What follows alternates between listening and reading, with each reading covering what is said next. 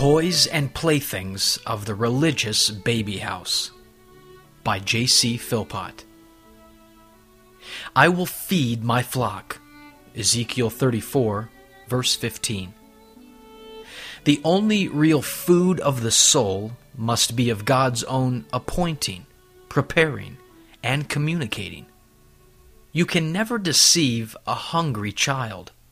You may give it a plaything to still its cries. It may serve for a few minutes, but the pains of hunger are not to be removed by a doll.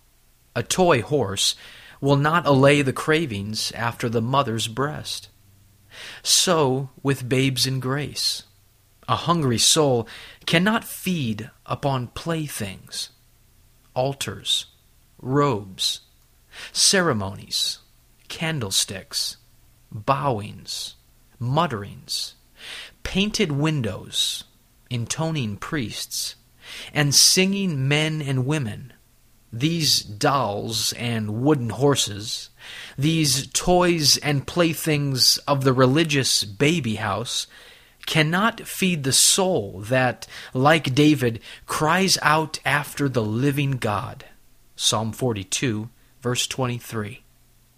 Christ, the bread of life, the manna that came down from heaven, is the only food of the believing soul. John 6, verse 51.